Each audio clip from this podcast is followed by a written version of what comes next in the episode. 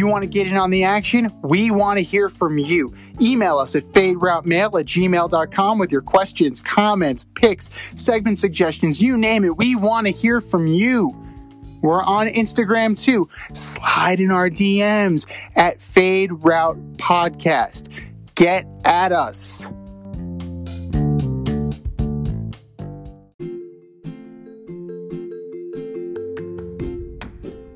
Can't help but smile when you see a balloon. The simplest occasion is a party. Westchester Pop Stars, located in New Rochelle, New York, offers balloon styling and decor for all life's events birthdays, anniversaries, weddings, showers, school and corporate events, store openings, or just because.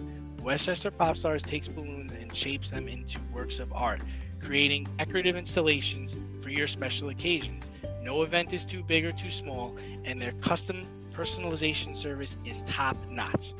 Westchester Pop Stars is a private studio, quickly expanding. In person consultation is by appointment only. Send an email to westchesterpopstars at gmail.com for more information or to schedule an appointment. No need to hire an event stylist. All you need is balloons. Currently servicing Westchester, Putnam, New York City, and Connecticut. To find Westchester Pop Stars, search for them on Instagram, Facebook, or Google. Welcome to the Fade Route with D and Z. Here are your hosts, D and Z.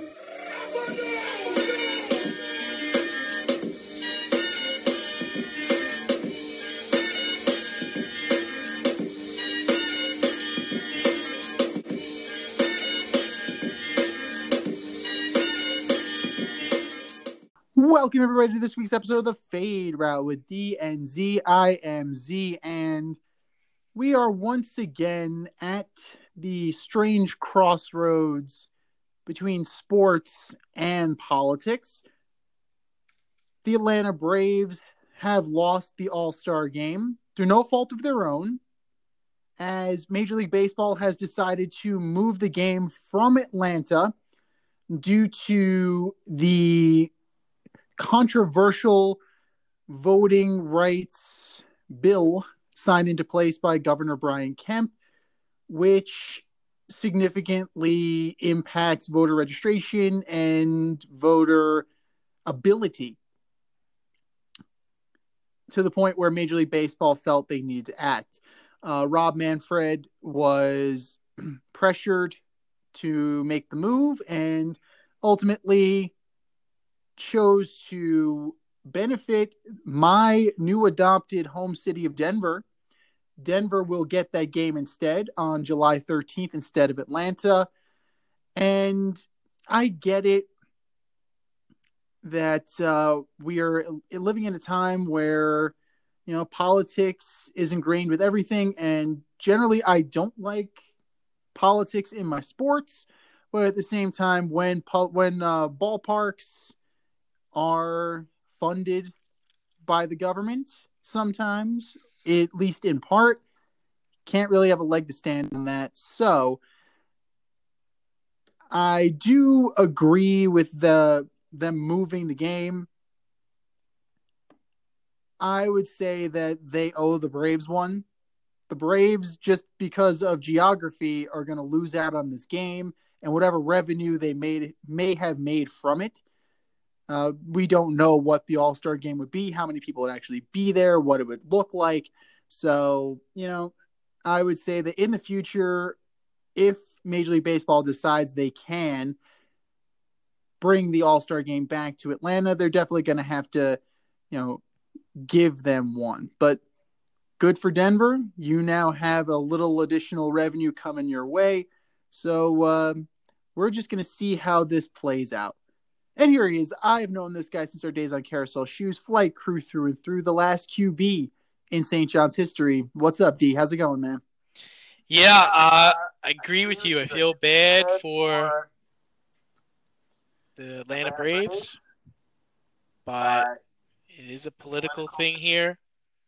I'm not sure why they couldn't move the game to maybe Milwaukee so they can still honor Hank Aaron.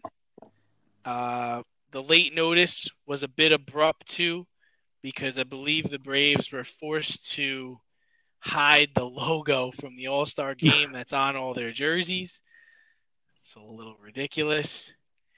Uh, and you know, it's just it's just a sad situation when the Braves are being punished for something they don't have a lot of control over. But again, we don't we're usually at odds with Rob Manfred, but it's hard to disagree with his decision here. It's true. And there is precedent, so it's not like he's doing something totally unprecedented. Uh, the NBA moved the All Star game from from Charlotte uh, due to the transgender law that they had in in place, and you know Rob Manfred definitely definitely is doing the appropriate thing and the politically savvy thing in order to make sure that there is no backlash on the game since that could negatively impact you know it, it could negatively impact the perception of major league baseball that they're tone deaf that they're not you know major league baseball already has difficulty trying to link into people of color so in order to do that you definitely need to be on the right side of history if you really want to grow the game and show that you are you are truly colorblind and are inclusive of everybody. So, you know, we, we give Rob Manfred a lot of shit, but I I will say kudos to you, Rob. Good, yeah, good I'm job not, on that. I'm not sure if the NBA would have taken the same steps. I'm not sure the NFL would have taken the same steps. And Augusta is this weekend. right, right. The Masters is this weekend. That's true, and yeah, it's one of those things that you can't move.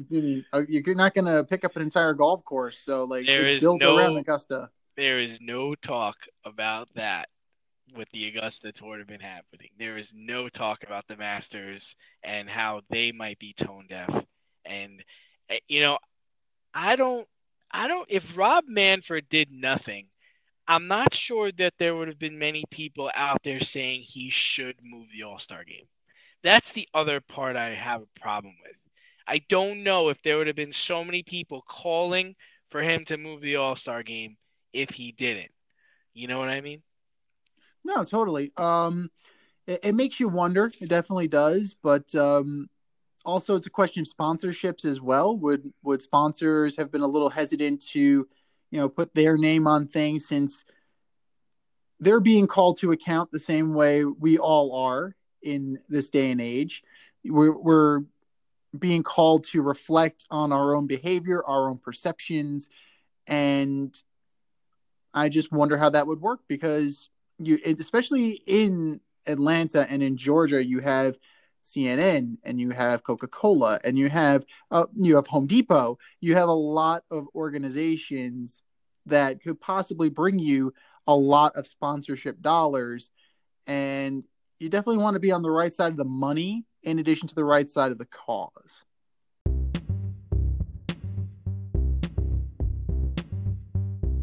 It's time for the fade in where we give a nod to the trending sports stories of the week.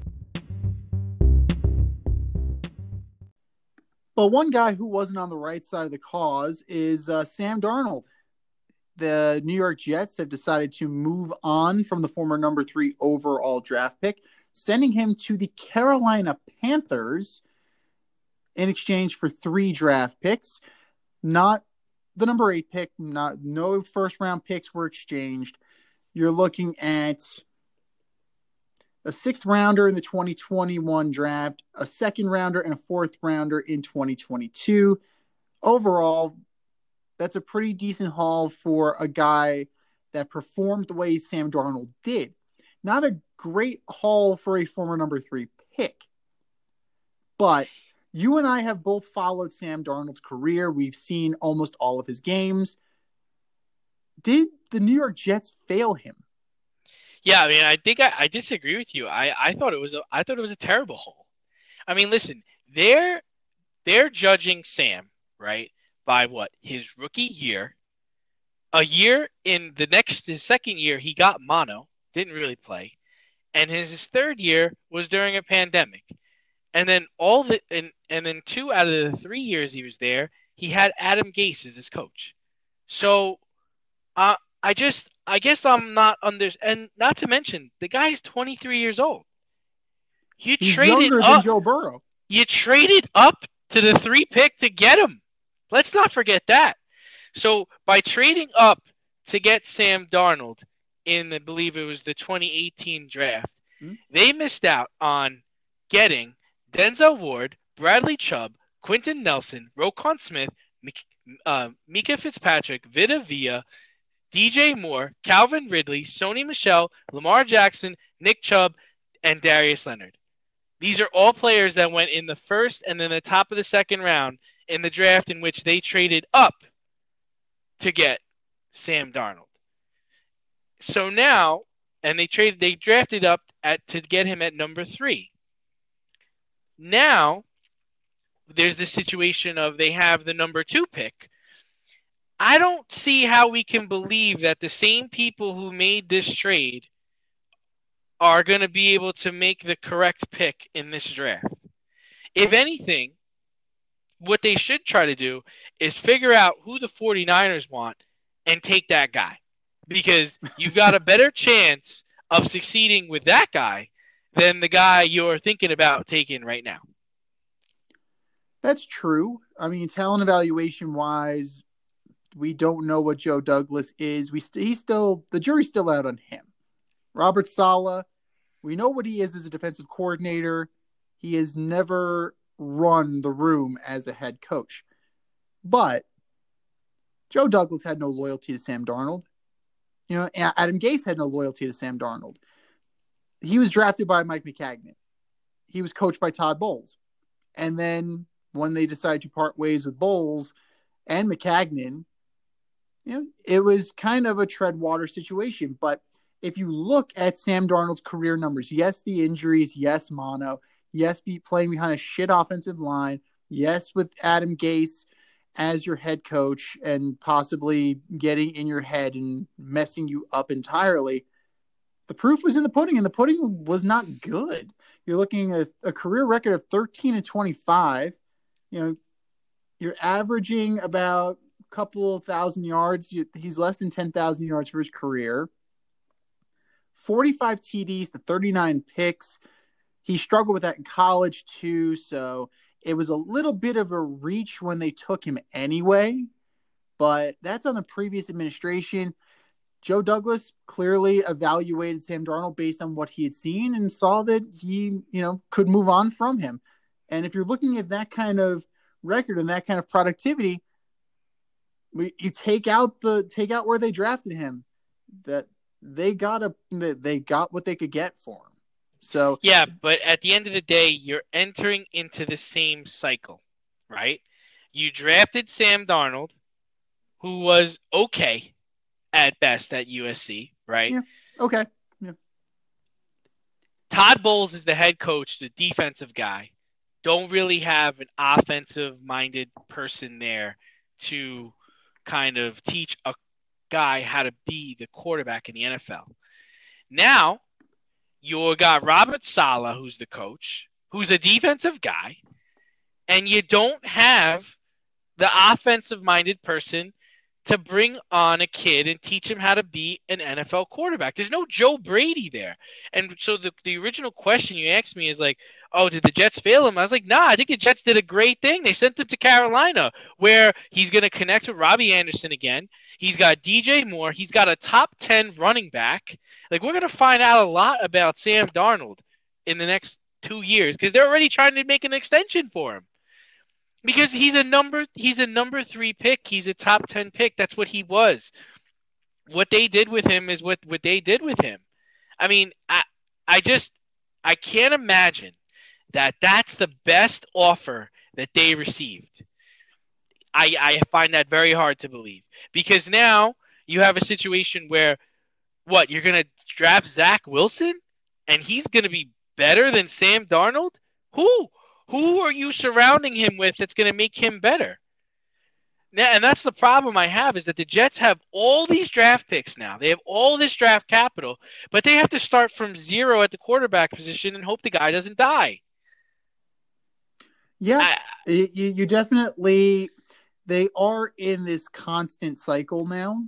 But uh, if I mean, if reports are to be believed, this might not have been the only offer or the best offer they got because San Francisco was looking at Sam Darnold. Yeah, and that would be a I'm- much better that would be a much better situation for him Yeah. than the Jets or Carolina. And the Washington football team was also looking at him, and that you can argue is at least on par with Carolina. Granted, listen. Yeah, I mean, listen. You you got you got the you got the 49ers, right? They're sitting at three. Now, in the last couple of years, they've drafted Brandon Aiyuk, Nick Bosa, Deebo Samuel. I think they know a little about a little bit about drafting players. Okay, so if the 49ers are sitting at three and they're like, "Yeah, we don't need to trade up to two. If you're the New York Jets, that has to make you extremely nervous because if they're okay at three, that means that either they're okay with getting one of the two guys they want, or they know you're gonna miss this, right? Like if they're high fiving in the draft room uh, after you select your quarterback, you lost. You messed up. I mean, I I would be so. And what I've been saying now, and I'm gonna say it now more than ever: trade out of two. Now is the time to trade out of two. Get out of two. Get out of two and trade back. And that's the other thing. You didn't even get the Panthers' first round pick this year. So the Panthers, the Panthers not only got Sam Darnold, but if they're at eight, and let's say for instance Justin Fields or Mac Jones falls, hell, why not? Why not? Or if they, if they're so inclined, they can even get maybe Pitts, or they can get a very competent player. Like I, I, I commend the Panthers. Nice job, you swindled them because at the end of the day, Sam Darnold is an NFL quarterback. The guys being drafted after Trevor Lawrence are not NFL quarterbacks yet. They will be someday, but someone's going to have to teach them to do that. And I don't know if the Jets have the staff to do that because they didn't do it with Sam. They didn't really do it with Mark Sanchez. I don't see how they're going to do it with this kid. The last quarterback they developed was Chad Pennington. That that Yeah. should tell you something. You know, um, they- they have a terrible track record. That is for sure. Carolina did a very good job giving up a little. He, they did give up something of value, and they brought in a 23 year old quarterback. They brought in a guy who I'm sure is hungry to prove himself because he's got draft bust written all over him, or at least as of right now, he's considered a bust.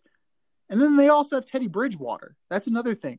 You have the eighth overall pick. You also have Teddy Bridgewater that you can either keep as a mentor to kind of show Sam Darnold the ropes, kind of thing in in Matt Rhule's offense with Joe Brady, similar to you know the relationship they had, albeit briefly, in camp with the Jets.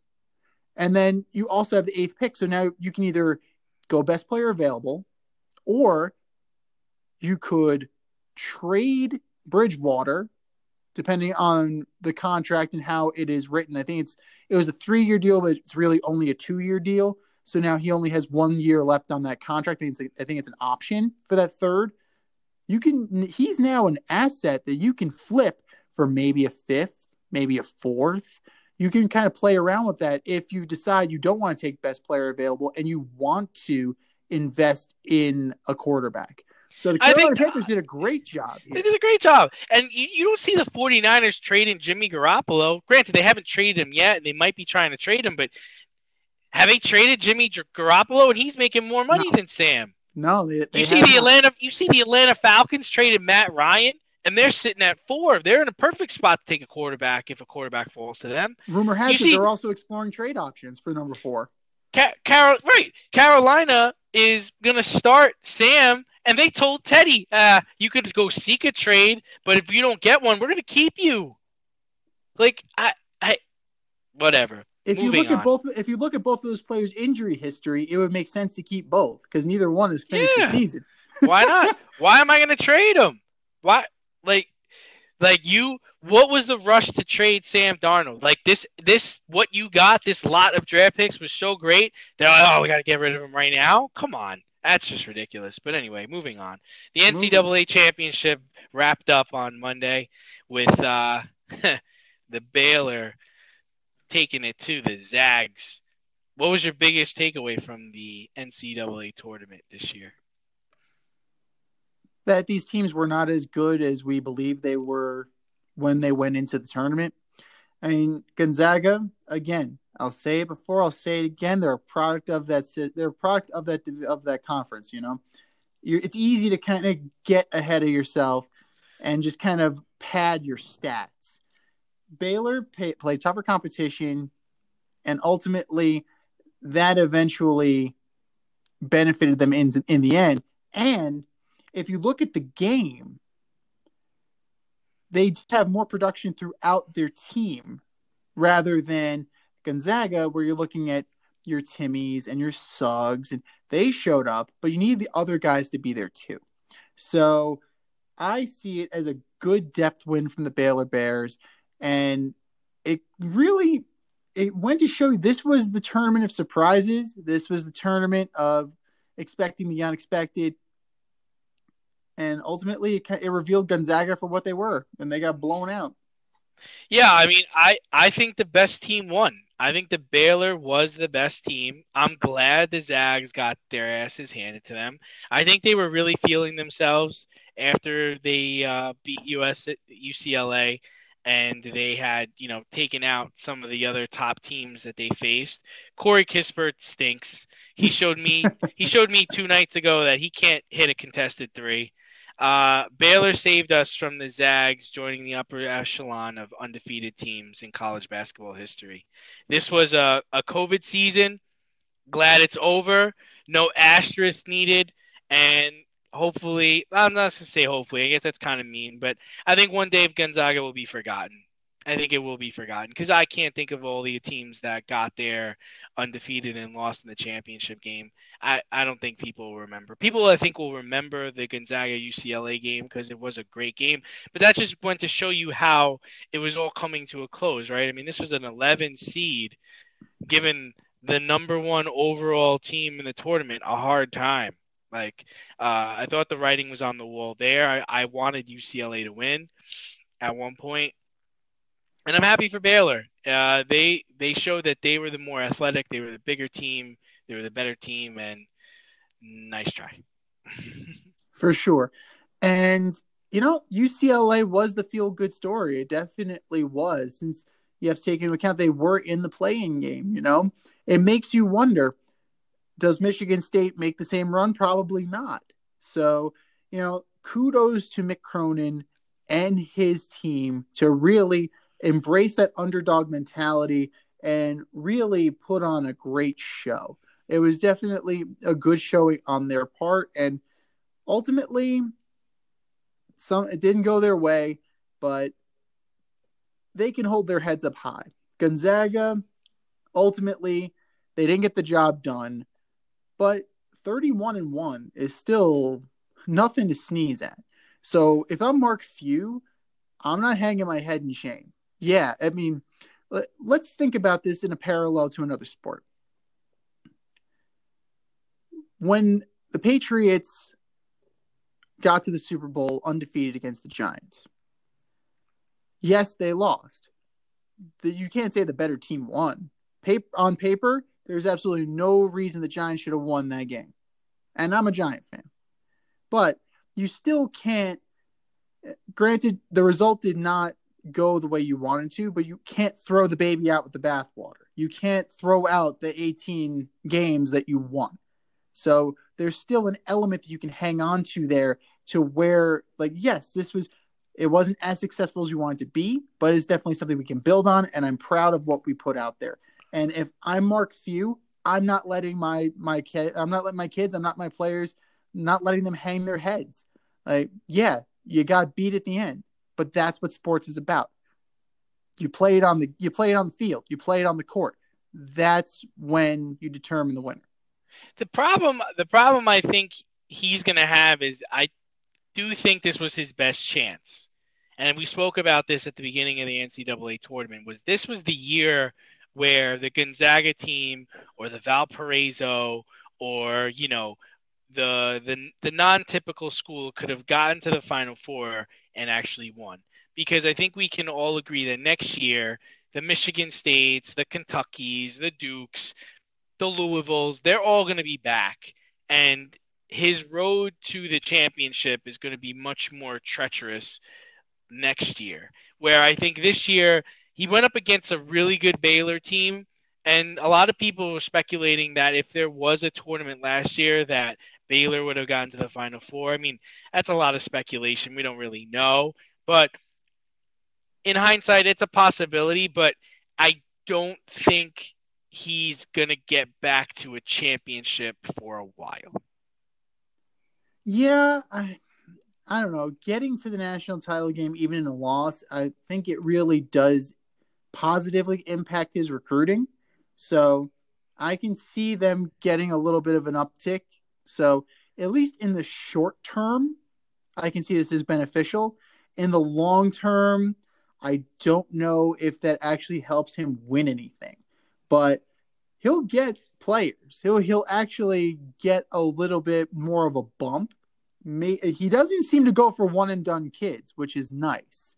You know, he really gets to grow his program. So he's going to get true players that want to learn, that want to be coached, who aren't just, you know, using Gonzaga to get to the NBA because let's be real here, their NBA record isn't great. Nope. Adam Morrison. NBA champion though. NBA champion. Yeah, but did he actively contribute to it? he know? clapped a lot on the sideline. All right, he did. He massaged he Mark active. Madsen's shoulders. He contributed as much as Mark Madsen did with a goofy dance. Um, Rui Hachimura is he doing anything in the NBA? Not particularly. Am I missing anybody? I, I think no. there's only two. like, listen, listen. They I mean, he he can hang his hat on that. He beat USC. He beat US, UCLA. That'll definitely help his recruiting. Uh, but in the grand scheme of everything, they're still Gonzaga. They're still in a lower conference, and they disappointed people like they do almost every year. I hate to be mean about it, but that's the way it is. I didn't pick them this year because they always disappoint me and they never get as far as I need them to get. So, yeah, well, we, we picked Michigan, so we're we're both uh, you know not that disasters. Both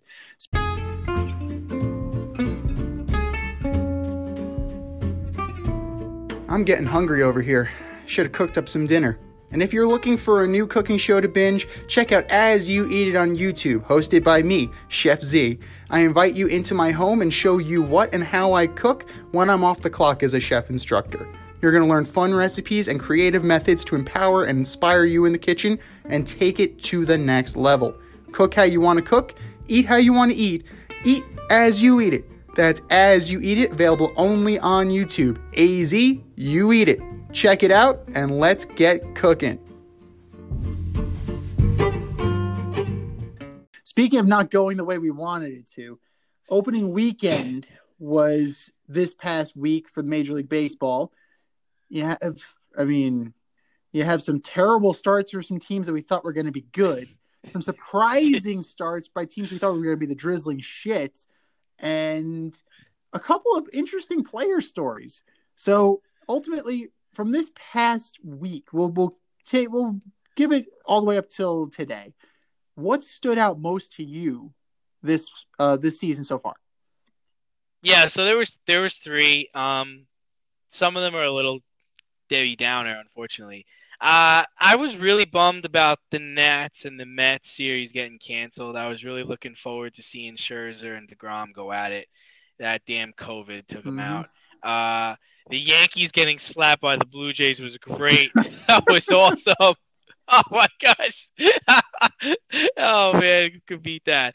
Uh, and you know the All Star game getting moved. I know we talked about it a little bit earlier, but yeah, I mean, thought I thought that kind of took a lot of the headlines away. But uh, there was some great baseball played. Uh, I had a tough time on opening day because I have uh, I stream my TV service these days, and I lost the Yes Network, so that was kind of rough. But we've rebounded since then, and it's been nice watching baseball. Totally. I mean, it's how can you not love baseball? You know, it's just it's perfect as it is. What surprised me the most is the combined 0 10 start that the A's and the Braves teams that Yeah. teams that we expected to do damage combined Fuck. 0 10. Now, granted, the A's won today on a walk off by Mitch Moreland, and the or the uh, the Braves swept a doubleheader.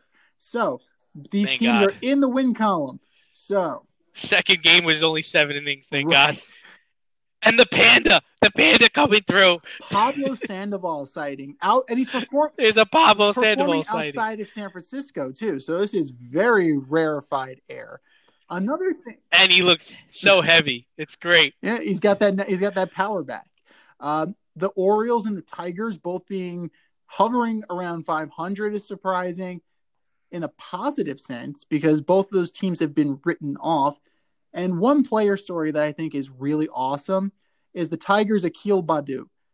Never played above Oh, A yeah. ball, had Tommy John surgery, claimed on the Rule 5 draft. So he, they have to keep him or they're going to lose him. He's got to be offered back to his team. First pitch he sees, home run. Second game, grand slam. Third game, walk off hit. It, it- it's the clearly this league is too easy for Mr. Baddoo. Now, how about how about Ohtani hitting 102 on the gun and then hitting a 450 foot home run? I saw that live. That was man. amazing. That's crazy. And if he can deliver the goods in both on both fronts, the Angels are onto something here. I just the pro. It, I just think it's going to be really hard to maintain, and you could even see in the game.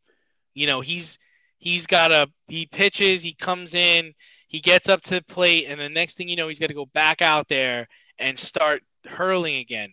I, the, I, the only thing I think that's going to help him is that since he had Tommy John surgery, he's likely going to lay off the curves. So he's really just going to be throwing gas and hitting the slider and the splitter, and I think that will help him. Um, and I I think he's got a great manager to manage this because Joe Maddon's all about uh, all about baseball and all about what's right for the players, and I think he's going to manage it very well. Uh, the, best the best thing to do is to give him breaks when he can, maybe pitch him on certain days.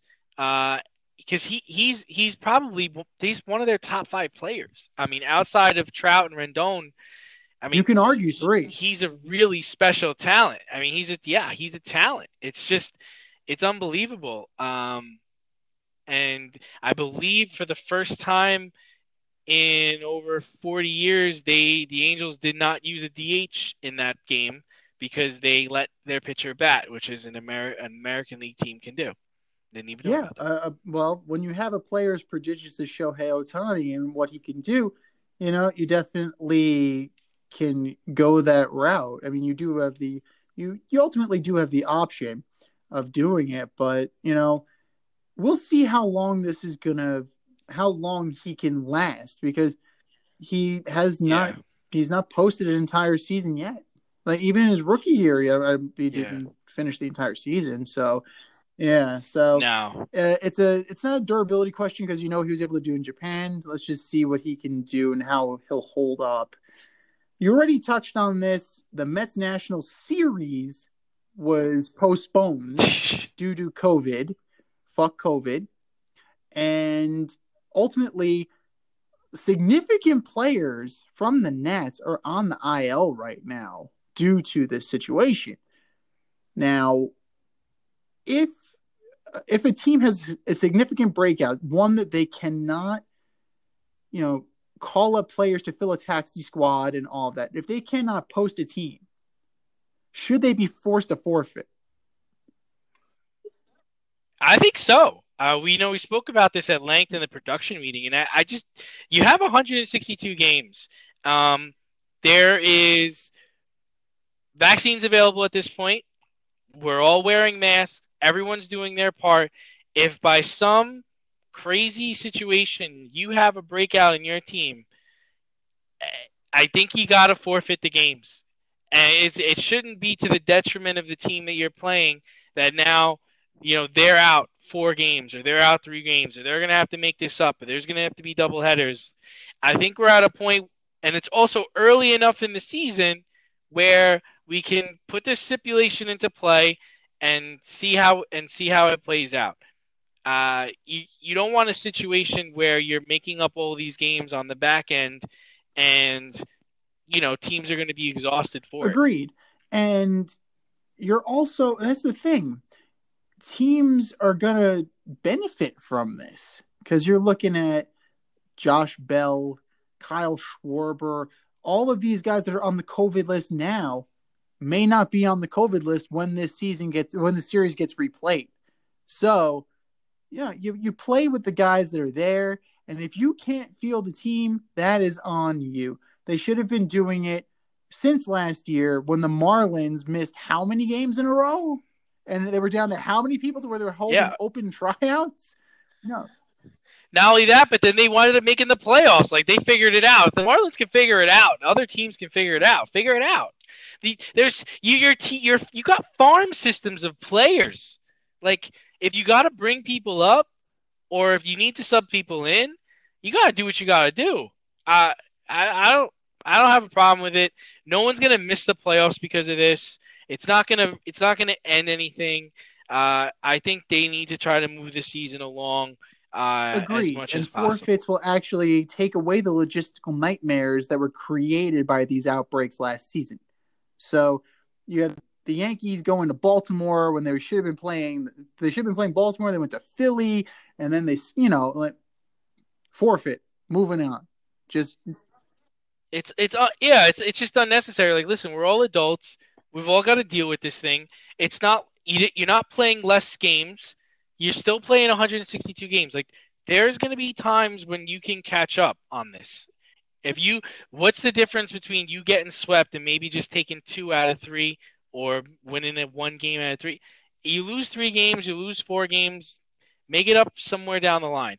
Now, if you want to say, you know, we don't want them to have to forfeit like a whole week's worth of games, all right, I can get on board with that. Maybe maybe you don't have to, you know, forfeit seven games or ten games. But if you got to lose a series because this is when the Reds are in town, I mean, you lose this. That's it. I mean, you lose the series because this was when the Reds were coming to town. Especially if you don't have anybody on your team. You you've done everything you were supposed to do. Now this team comes in and they didn't, and or something happened. I mean, this is what we're all this is what we're all dealing with in life, right? I mean, everyone's had this affect their life at some capacity. If it happens in baseball, absolutely. Baseball. And you look what's happening in hockey right now the Vancouver Canucks are down 19 players. Like, you know, that's insane. Come on. Justin Trudeau is like, that's why I don't want to open up the. Exactly. I don't want to open like, up. That's we're why. we're dealing with this. So even if you're doing everything right, you can still have a major outbreak. But don't penalize the teams you're yeah. playing because you can't keep your house in order. So uh, uh, we are in full agreement on that, and it's definitely it's definitely something that they can adjust during the season, which is nice. It's not one of those things that it's hard and fast. And the precedent was set last year. So I don't think, I mean, Tony Clark's not going to have a leg to stand on if he starts bitching about this right now because they did it last year and everybody was able to do it. Now, in case you missed it, boys and girls, we've already had our first bench clearing incident and our first suspension. On opening day, Nick Castellanos of the Reds hit a home run, pretended he wasn't a major leaguer, and decided to flip the bat and skip and Superman. And it, last time I checked, it was not his first major league home run. I don't believe it was. He took Jack Flaherty of the Cardinals deep, and as you're wont to do, the Cardinals made him wear it the next day. Not in his first at bat, later on in the game.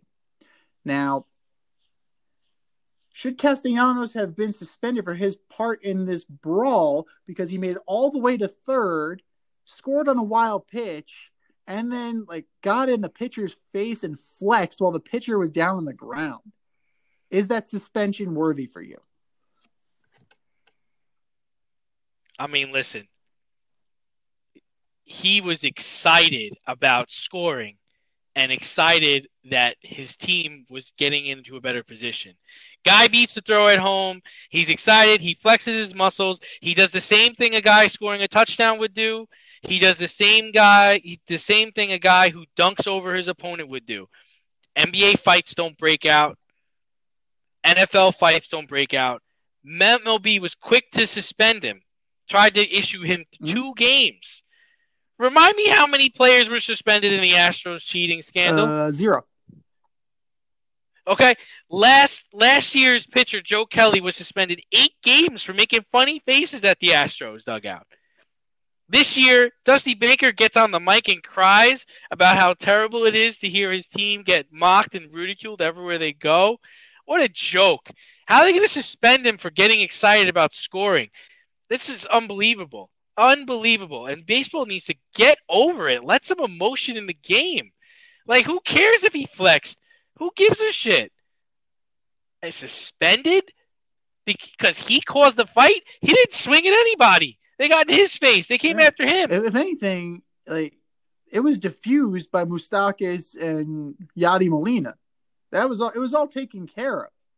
Like I'm, I'm with you on this. Is two games that it was unnecessary. Like he got his, he got his revenge.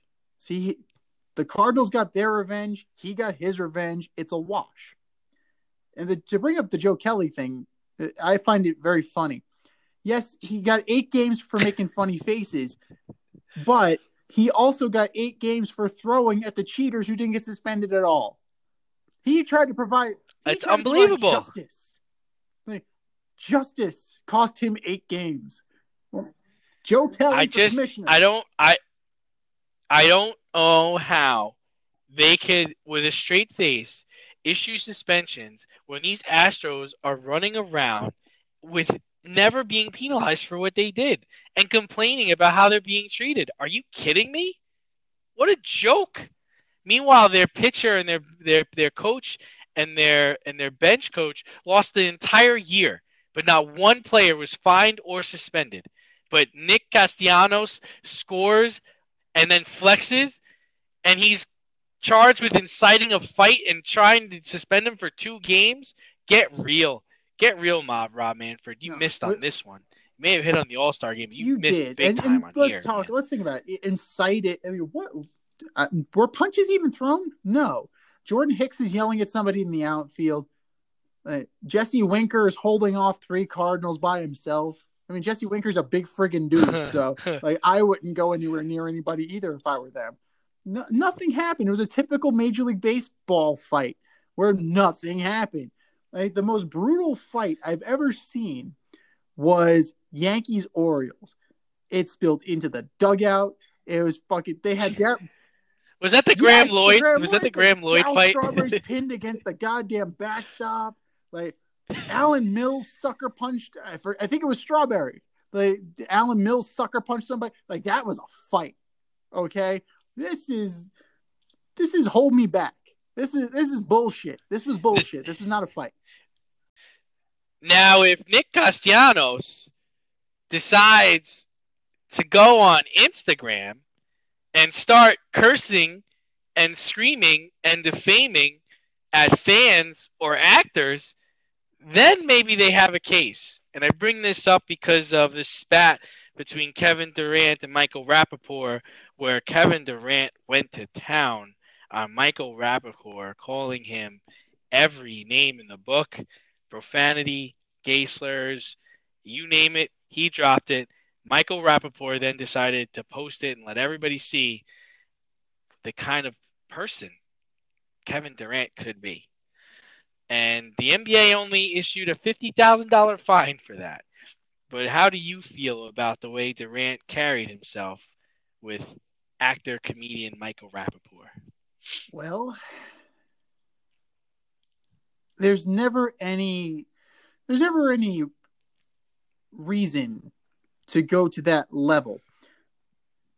This stemmed from criticism that Rapaport actually levied towards Kevin Durant because of an interview he did on TNT. And for Durant to go scorched earth like he did, thinking, well, having the expectation of privacy because they weren't going back and forth in tweets, they were go it was a DM.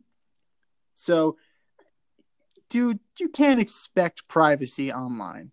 And Deshaun Watson's also learning that too. So Oh Yeah, man, that's getting but bad. like he tried to do everything through DMs. He's deleting DMs. Like, nah, dude. Like, that's it. You you cannot getting bad. expect any level of privacy. What was Michael Rapaport right for leaking that information? Like, I don't know if it's right or wrong because this is. I mean, it, it it's fine for him to peel back the curtain and show people who Kevin Durant really is, and they've known this about him for a while that he's sensitive. And he responds to his critics. And you know he has those bur- he still has the burner accounts. According to the new york times he did an interview with them says he still has them. Of course he of course he does.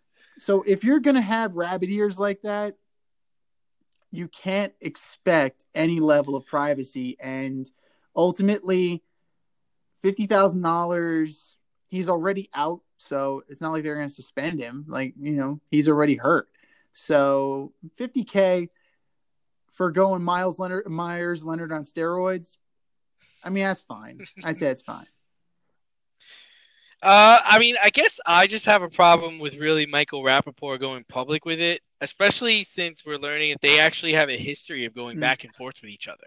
Like, this isn't the first time. They've done this in the past. And my whole thing is, is if Michael Rapaport is going to go after a player like that, I don't know what kind of response you're expecting from the player. Like, uh, if somebody direct messages me and gets in my face about the show and starts, you know, cursing and saying profanity at me, I might go Mhm. back at them. I mean, that's just a natural reaction. I'm a man, and you know, I have a, a I have some pride, and at some point you say, well, enough is enough. So, I think if this was a just a random fan, I'd have a problem with it. But if you have a history with spatting with this guy, and now all of a sudden this guy decides to go public with that, uh, it's that's kind of tough. He, he definitely deserve to be fined. He might even really deserve to be suspended the way he carried himself. But like you know, you would think that some of this stuff was private, and it turned out that it wasn't. So hopefully he learns from this experience, sets a better and example. also going you have to take into account the nature of his apology it was i'm sorry you saw that so it's like forward. yeah, I okay. saw that. so it's like saw i'm not sorry i That cursed this guy out and threatened to kill him and called him every homophobic and misogynistic thing i could think of i'm sorry you saw that. I'm sorry that you, i peeled back the layer and you saw what was really there. That's such a bullshit milk toast limp dick apology that it doesn't it doesn't even warrant as an apology. And kevin durant's burners come after me. That's fine. Well, the th- the the other part is is like he he's really feeling himself, right? I mean, he considers himself the best player in the league. He's gone to the Warriors and won. He's now with the Nets and their super team, and you would never see LeBron. James carry himself like that, right? Like we we wouldn't see LeBron come out, and we remember what happened in Atlanta earlier this year, where a woman on the sideline was basically accosting him, and you know he had uh he went back at her with some profanity, but not to the level of what Kevin Durant was doing. And I think if Kevin Durant wants to hold the title of the best player in the league, he should probably try to carry himself that way. I would agree. You definitely need to be above reproach, both on and off the court. And he already had a reputation. So that's the one thing. He's already had to do image rehab, and it doesn't look like it's taken.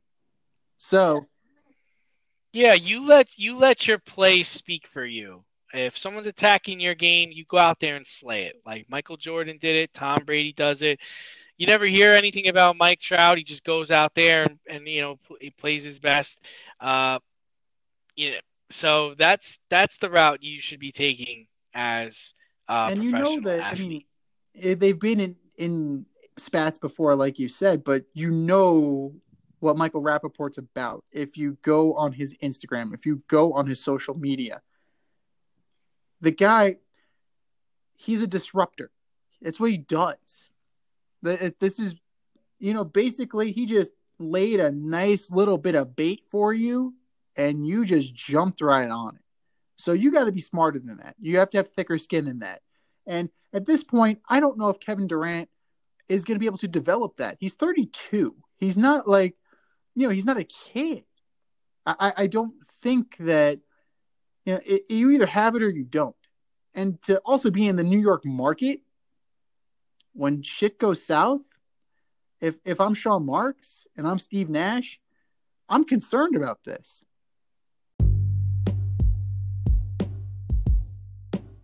Bullshit or no shit? We're going to debunk this week's most controversial sports topics right now. All right, boys and girls, you know the rules. We have a statement. If we agree, it's no shit. If we disagree, it's bullshit. bullshit or no shit, number one. The Chicago White Sox should trade for Charlie Blackmon. You know, you you text this to me last week, and yeah, I immediately thought it was a great idea. But I'm gonna call bullshit on this only because I know the White Sox are struggling out the gate. They're three and four. Uh, I think they're going to come around. Kopech pitched an amazing game a couple nights ago. Uh, I just think the addition of Charlie Blackmon is really not warranted.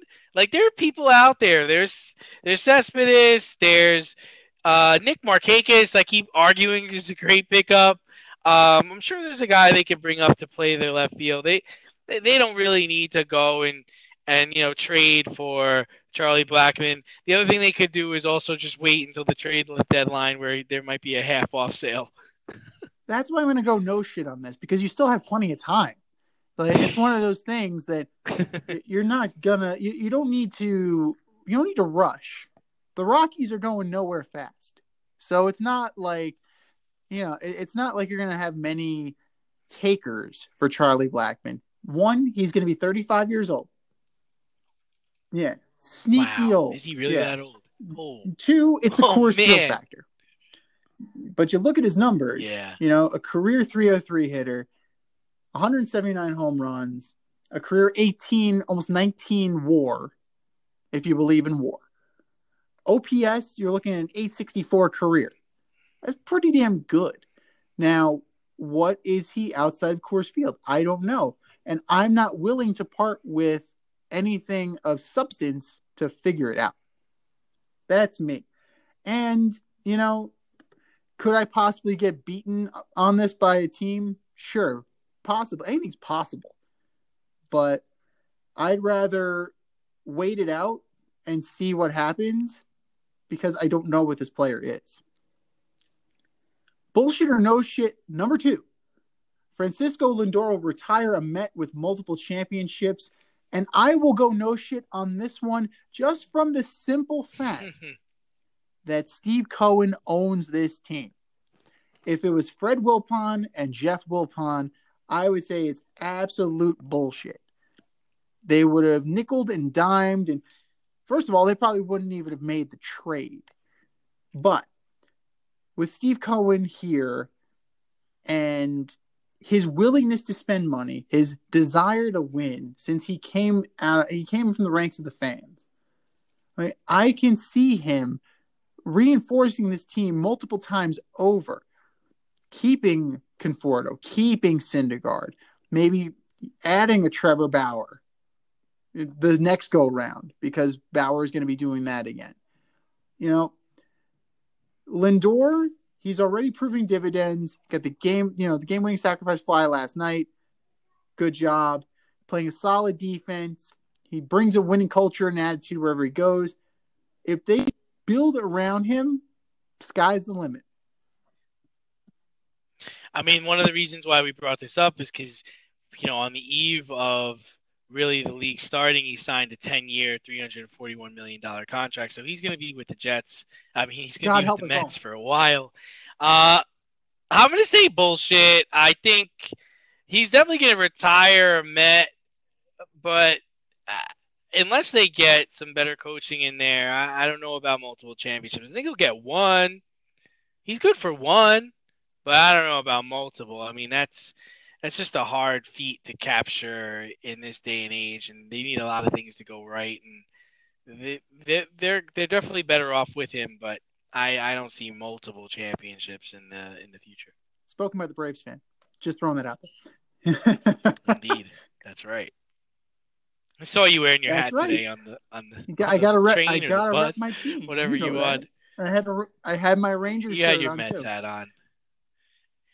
I'm not going to wear my Braves hat until we get over 500. I think that's, that's a fair. I, I, would say that's fair. Definitely. Um, bullshit or no shit number three.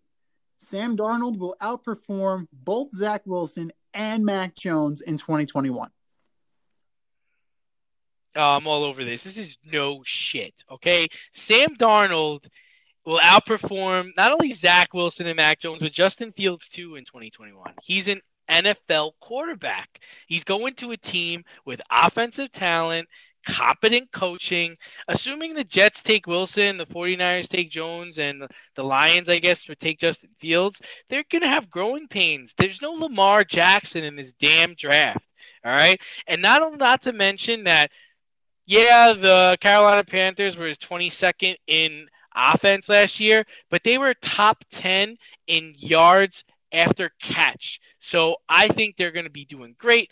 I see them competing for a playoff spot next year, and I'm happy for Sam Darnold. We agree. The answer is no shit. All of the weapons are around him in Carolina. He's got a coach that knows what he's doing. Mac Jones, there's no guarantee he's even going to see the field. I mean, they may decide to keep Jimmy Garoppolo in San Francisco if he's the guy. So, who who knows what will come of San Francisco? It might be a draft and stash for a year. Zach Wilson, you know, I've said it many times. I don't believe in him. I don't think he's going. I think he's he's got bust written all over him. So, if he has to start from day one, particularly for a team like the Jets, it's dead man walking.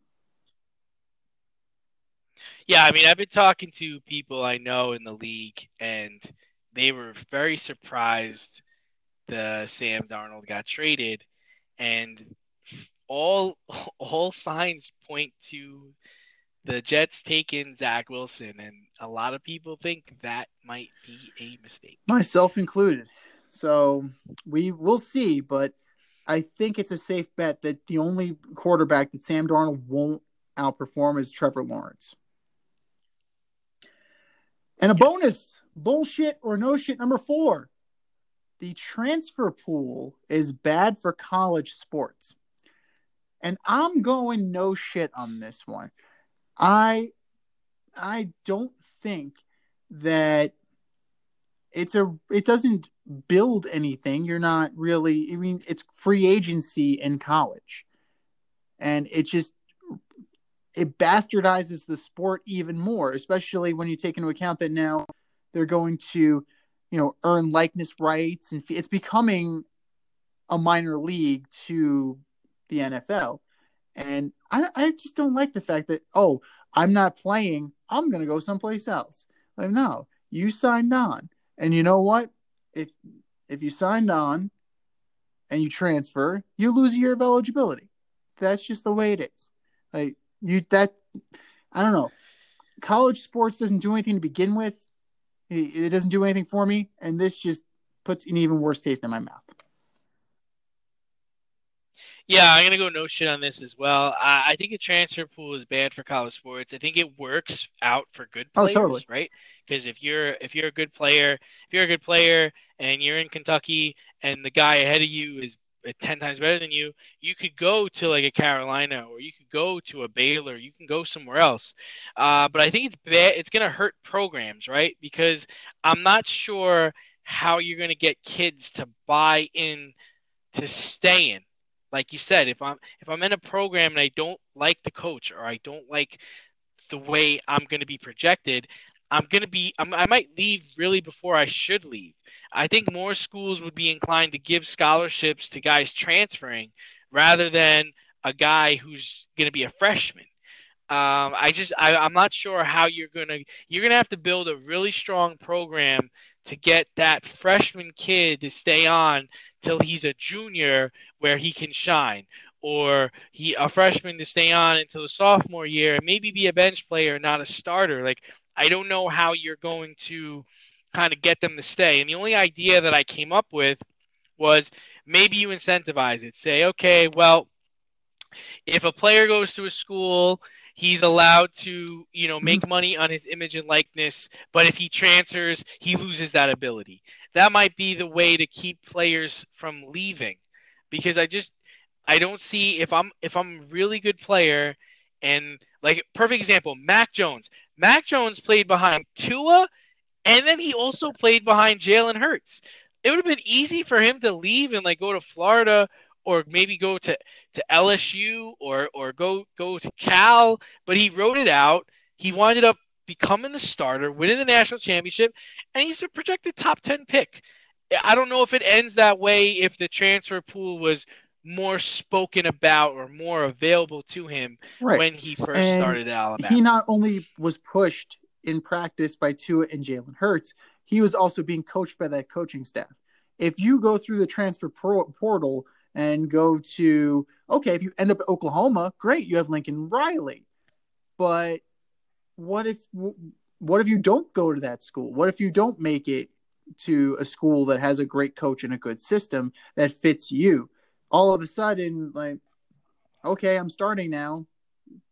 Okay that's great i mean it's it's very similar to if you go all the way back to tebow and cam newton same thing like cam newton wasn't getting any play, left, went to JUCO, went to Auburn, and the rest is history. So if Cam Newton had the transfer portal, portal available to him, you know, he obviously would have used it because he did the old version of it. But would that have put him in a better position? I don't know. I can't say that Auburn would have been readily available to him. So, right, and what would have what would that have done for maybe another player who would have gotten to go to Auburn and play, or a player who was the you know starting at Auburn when he got there? You know, it, it, he at least uh, for a year, someone else was able to occupy his spot. Yeah, exactly. places. Right? So I don't know. The the rule is just weird to me, but it's not going anywhere anytime soon as the NCAA is slowly but surely becoming more of a professional league. Are you in need of air care maintenance or service? I have the company for you. Air Care Technicians. They service the Westchester and Northern Bronx area and can help you with all your heating and cooling, maintenance, and service needs.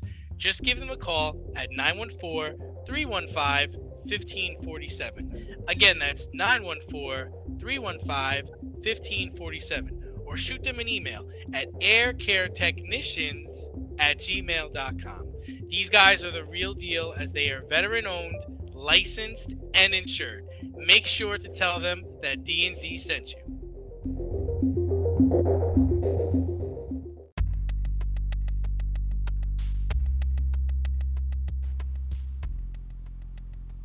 Order up!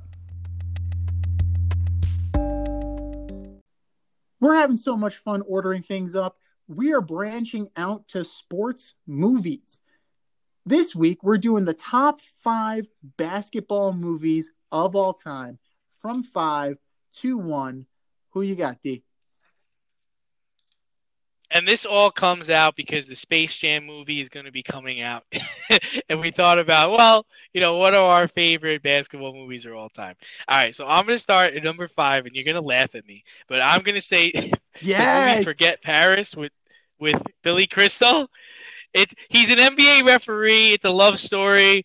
I, it's not a true basketball movie, but I think of it as a basketball movie. It had a lot of my favorite players in it. Uh, Tim Hardaway, um, uh, Isiah Thomas, Reggie Miller, And the funniest part is there's a farewell tour for Kareem Abdul-Jabbar, and he tosses Kareem Abdul-Jabbar out of the game, and he says, "May I be Oh the first God, to say best scene in farewell?" movie. He threw out both. He brought threw out both play both Right. teams, Kareem's parents, and the guy who put the cheese on the nachos. Such a great, an underrated Billy Crystal Yes. movie.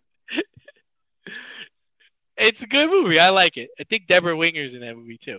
Um, the number four, I have Semi Pro. It's hilarious with Jackie Moon and the Flint Tropics. Woody Harrelson's in that movie. Funniest things is he's trying to raise money for the team. He wrestles a bear at halftime, and then he also offers a prize if somebody can hit a shot from I think half court. He doesn't have the funds to pay the guy, and the guy winds up hitting a shot. It's hilarious. Um, number number three for me is Space Jam the old one. Uh, it's got a good soundtrack. Uh, you, you gotta love Mike and the Toon Squad against the Monstars. The Monstars would eventually become the Miami Heat.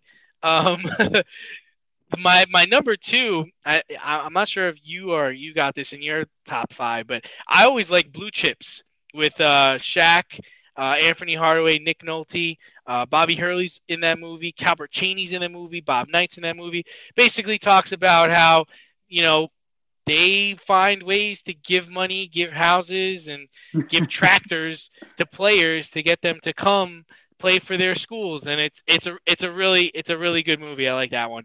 And number one for me is He Got Game. Jesus Shuttles Jesus Shuttlesworth, Ray Allen poses as a you know a big time high school phenom in the game of basketball, and just all the pressure he faces about you know trying to get into college, uh, bribes women, and just the the struggle. It's loosely based on I think Stephon no Kevin Garnett. I think it's loosely based on Kevin Garnett or Stephon Marbury's life. But uh, very very good. All very great good choices. Those definitely. are my I five. wasn't expecting Forget Paris, so that one definitely threw me for a loop. Uh, number five, I have Blue Chips. Actually, it's a very good movie. Granted, Shaq is Yeah. a terrible actor. Penny Hardaway is a terrible actor. Nick Nolte played the scummy coach very well, and it really like they were doing those seedy underbelly movies in the 1990s. It was you remember the program? Very similar in that regard Yeah. and I, I thought it was very appropriate and it really told the story well. Uh, number four, I have Space Jam. Space Jam, I mean, it's iconic. You know, I mean, Bill Murray, Wayne Knight, I mean, Newman, friggin' Newman is in the in the goddamn movie. Newman was in a lot of things that people don't realize. Like, he was in Jurassic yeah, Park. Newman He's was Nedry, man. exactly. And you know, it could have been worse uh, in terms of Michael Jordan's performance, but he did he did a good job, definitely. Number three, I have Hoosiers. I mean, it's it's Hoosiers. It's Hoosiers. you know, Forgot about that one. it's definitely one Yeah, of those. that's That, true. it- it's an iconic movie. Gene Hackman's the man, and Jimmy Chitwood, and you know, it's just really it, it, expl- it kind of explains what the hell's going on in Indiana and why Indiana has such you know basketball fever. Number two, this was a tough one. I love He Got Game as well. Spike Lee did a fantastic job in that movie. Ray Allen did a good job, you know, because I because I'm sure Ray Allen he did. you know remembered what it was like to be recruited you know because he, that, was a yeah. he was a player of note he was a significant he was a significant talent so god knows how many women got thrown at him for him to go to UConn and i'm not just saying that because you know it's, it wasn't just jill kelly and it wasn't just uh, Chasey Lain but you know um, denzel washington did a great job in that movie too so a very well done movie very well written and very accurate and true to form and number one you're to think i'm nuts but I like White Men Can't Jump. Like that movie was fucking hilarious. That oh, I was forgot about that movie. Yeah, Woody, Harrelson, Wesley Snipes, Rosie Yeah. Perez. Rosie, Rosie Yes. Perez. It goes to show you it's not so much organized basketball, but the hustle of street ball. Like that is great, and it's Yeah. real. And Woody Real. and Woody It's Harrelson real. and Wesley Snipes played off each other so well. It's fantastic. If you haven't seen it, where the hell have you been? Go see that movie. Thanks for tuning in tonight. You can catch our podcast every Wednesday nights on the Anchor, Spotify, or other uh, outlets where you listen to your podcasts. Until next time, stay faded, everybody. Thanks for listening to this episode of our podcast. If you like what you heard and want to hear more, be sure to like and subscribe on your favorite podcast platform. Rate us five stars, leave us a review, turn on subscription notifications, and tell your friends. Spread the word, spread it wide.